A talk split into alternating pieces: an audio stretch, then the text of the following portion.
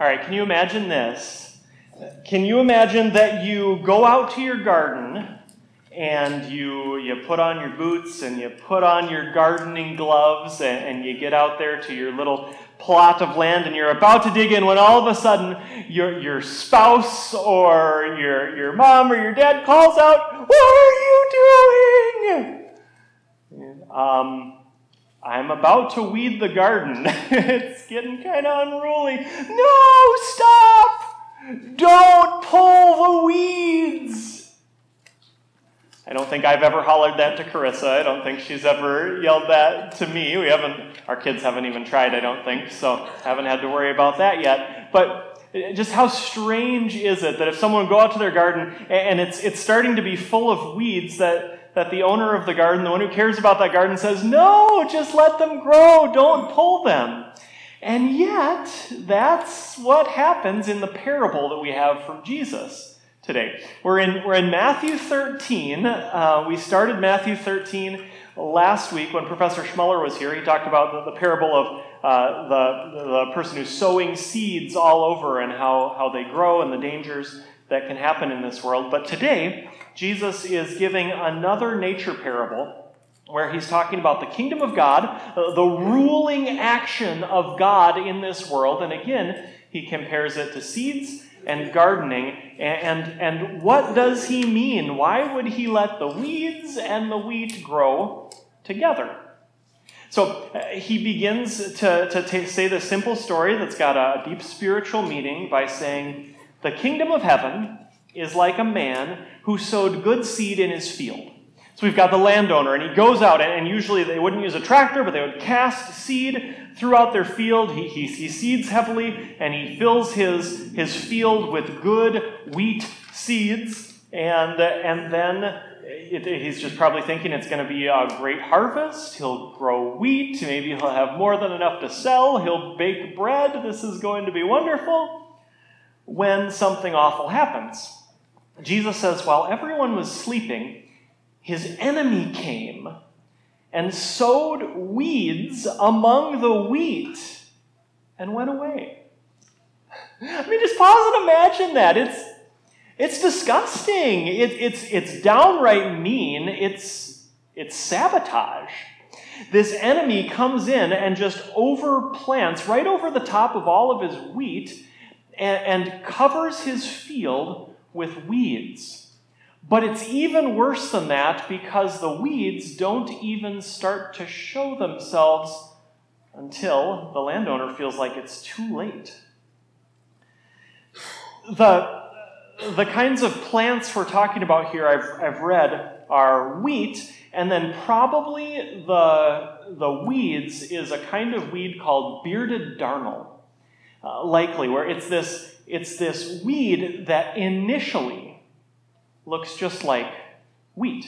After, uh, not, I'm not a farmer, but after about seven days, I'm read, I've read, after sowing seeds, after about seven days, then the little blades will start to come up out of the ground, and, and they would have started to come up, and you could picture the landowner, the farmer, looking out, and he sees, wow, it's, it's coming up everywhere. This is going to be a great crop, and they're coming up, and it's just a lot of green stuff coming up out of the ground. But it would be about, I think I read about two months until the wheat would start to form heads of grain. And at that time, the bearded darnel would also start to form heads of its own grain. And that is when you could start to see that there's a difference. Oh no. There's weeds planted among the wheat. And it's not just an annoying thing fighting for the soil, but it seems like this kind of weed was also poisonous. If you would grind all of it up into grain, you would have some intoxicating breads, and it, it, it could be really bad for people. So, it's been maybe a couple months when all of a sudden the, the servants go out and, and they see it.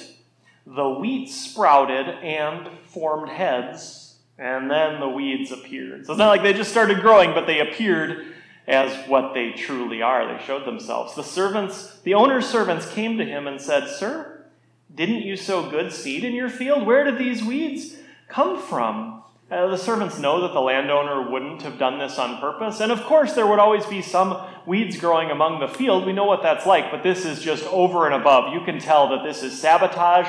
Something horrible has happened. Either he got the wrong seed or something else happened, and right away the landowner knows what's going on because he just says he knows there's only one way.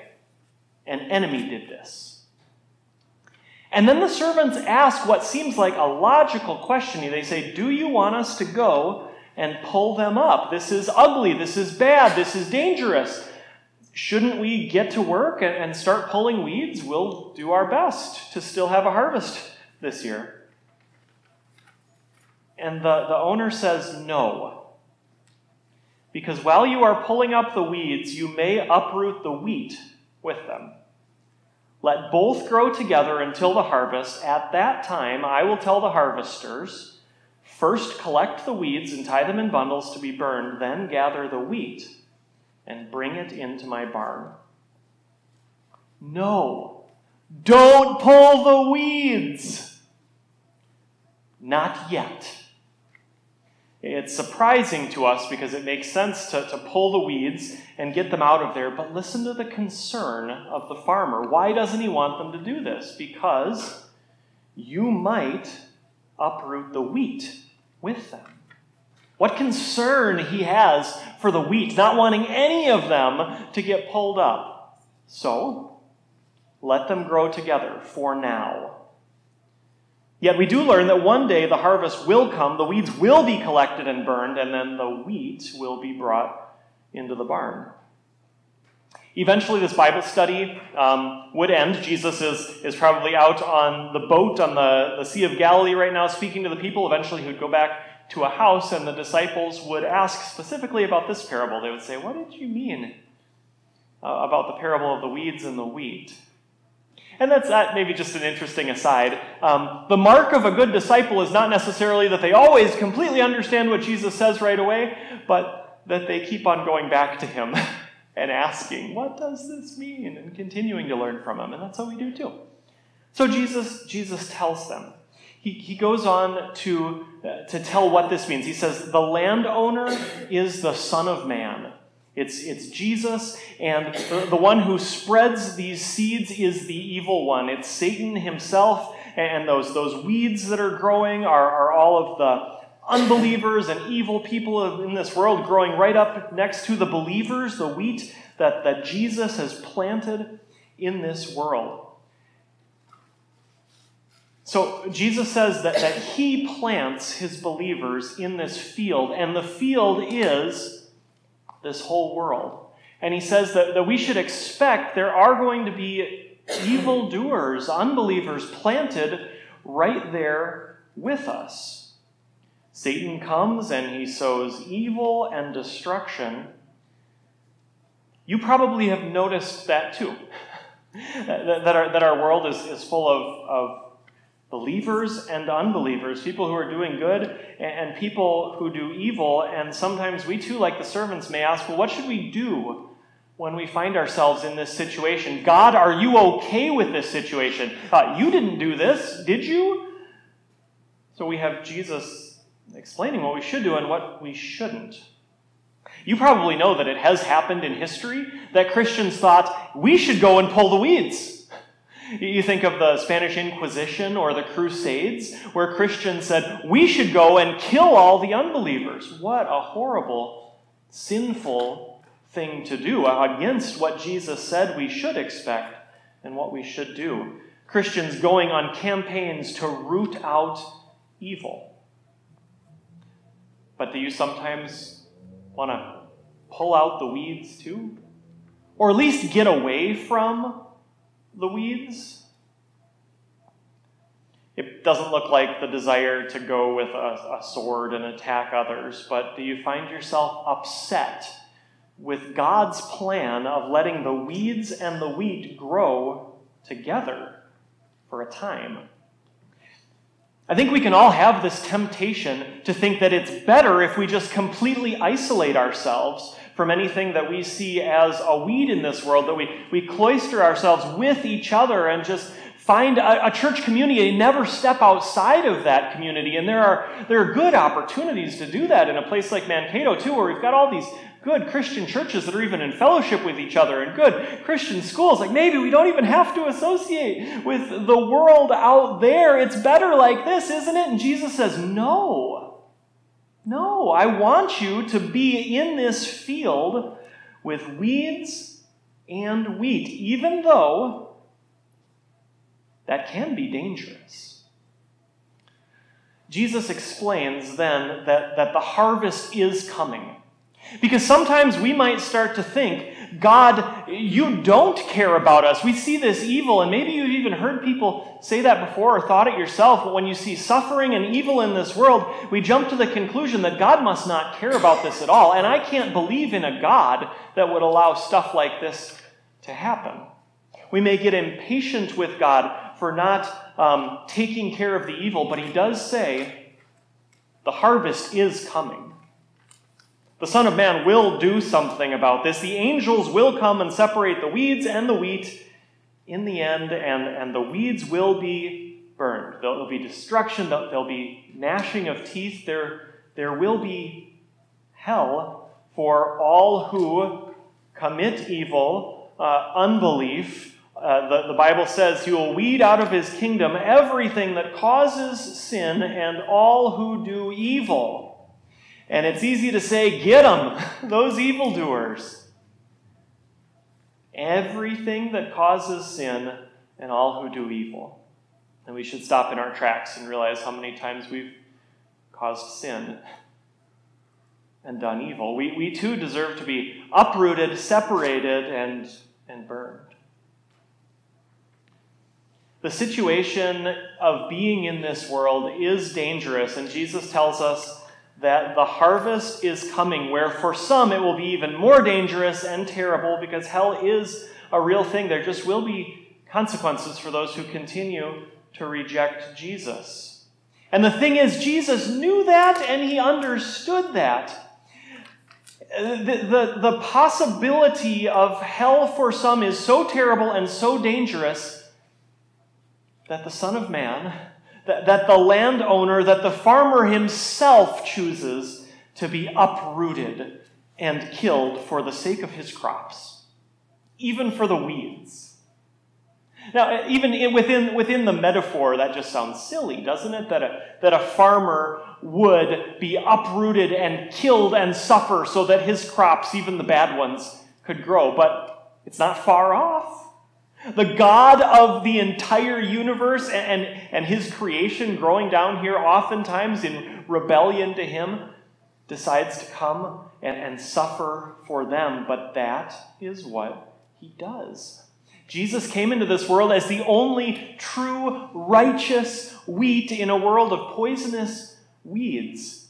And he was ripped up by the whip and the scourge. He was choked out as he gave his last breath on the cross, taken from the land of the living, burned with separation from God as he suffered hell for us.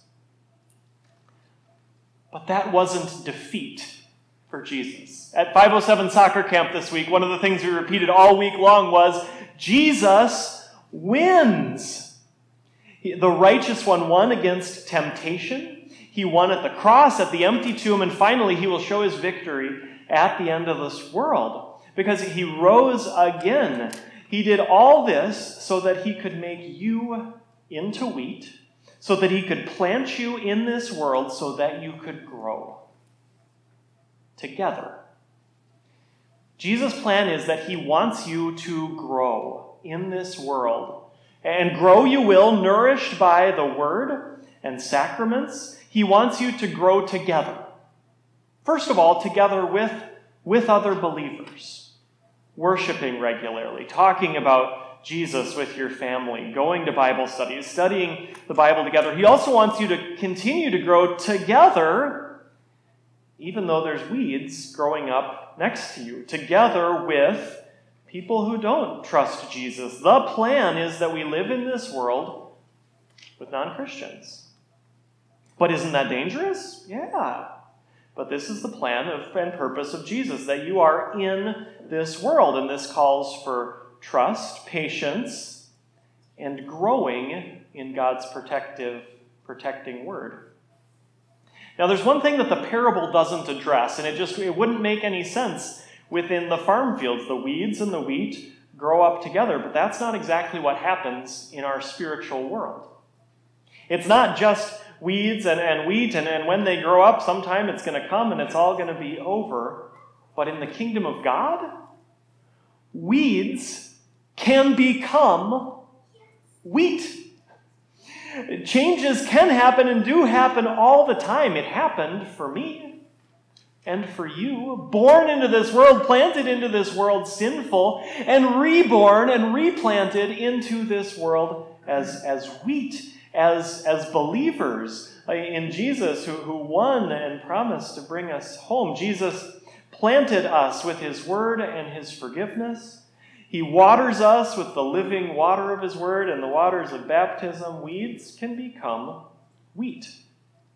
So we get to share His Word, the, the very thing, the very Word that plants faith in other people and creates wheat there too. And then when Jesus comes again, He promises for all who believe in Him life forever. The righteous, he says in his explanation of the parable, will shine like stars. And we have righteousness for ourselves and righteousness to share only through our righteous one from our Savior. So we can share that since Jesus won the victory, we also are conquerors. And when we pray in the Lord's Prayer, Your kingdom come, we're asking that, that God establishes His reign in the hearts of even more people, that His kingdom comes in more and more hearts, and that with God's blessing, we can be a part of bringing His kingdom to others too. So, together, let's plan, let's prepare for the harvest by planting seeds so the wheat grows up. That's, that's, that's what we try to do with God's blessing with a thing like 507 soccer camp. I don't want to be sneaky about that. We don't do a soccer camp so that we can make a whole lot of small elite soccer athletes. Although we have, we have some really good coaches. So it might happen, but that's not our primary purpose. We do this so that we can share God's love in the community and so that we can plant seeds of faith as we share how Jesus has won the victory and, and hopefully be able to continue those conversations with families that we can connect with and build relationships with. So uh, we'll be inviting all those who don't already have a church home of their own to come and join us here to water those, those seeds of faith and continue to grow because St. Paul's is a place where we grow together in God's Word. We'll, we'll be doing things like I'm starting, I've started a Bible 101 class for new members. We have our Sunday Bible studies, a morning Bible study. Sunday school and youth group will be starting up again in September. Uh, we, that's why we have our school, Risen Savior Lutheran School, Jesus Loves Me Learning Center. Uh, we've got a, a, ladies' book club that's going to be starting up and just thinking about how can we prepare our children for living in a world where there's weeds and there's wheat. And you will grow. What does spiritual growth look like? What does it look like to grow up in this world? Well, sometimes, kind of like the weeds and the wheat together, day after day, it doesn't necessarily look like much. Spiritual growth is something that you look back on later and you see, wow, God has kept on increasing my faith. He, he continues to patiently give us deeper and deeper roots as He fills us with this powerful word. So today, Jesus tells us don't pull the weeds, grow together. I'm not saying you need to quit weeding your gardens this summer, although if you choose to, you have my blessing. But when you garden, think about the kingdom of God. Thank God for how He has planted faith in you and how He has planted you in this world. And, think about the people that He's planted next to you. Think about, pray about, look for opportunities for how you can bring more people into the peace that you have. And be patient, trusting in Jesus. Amen.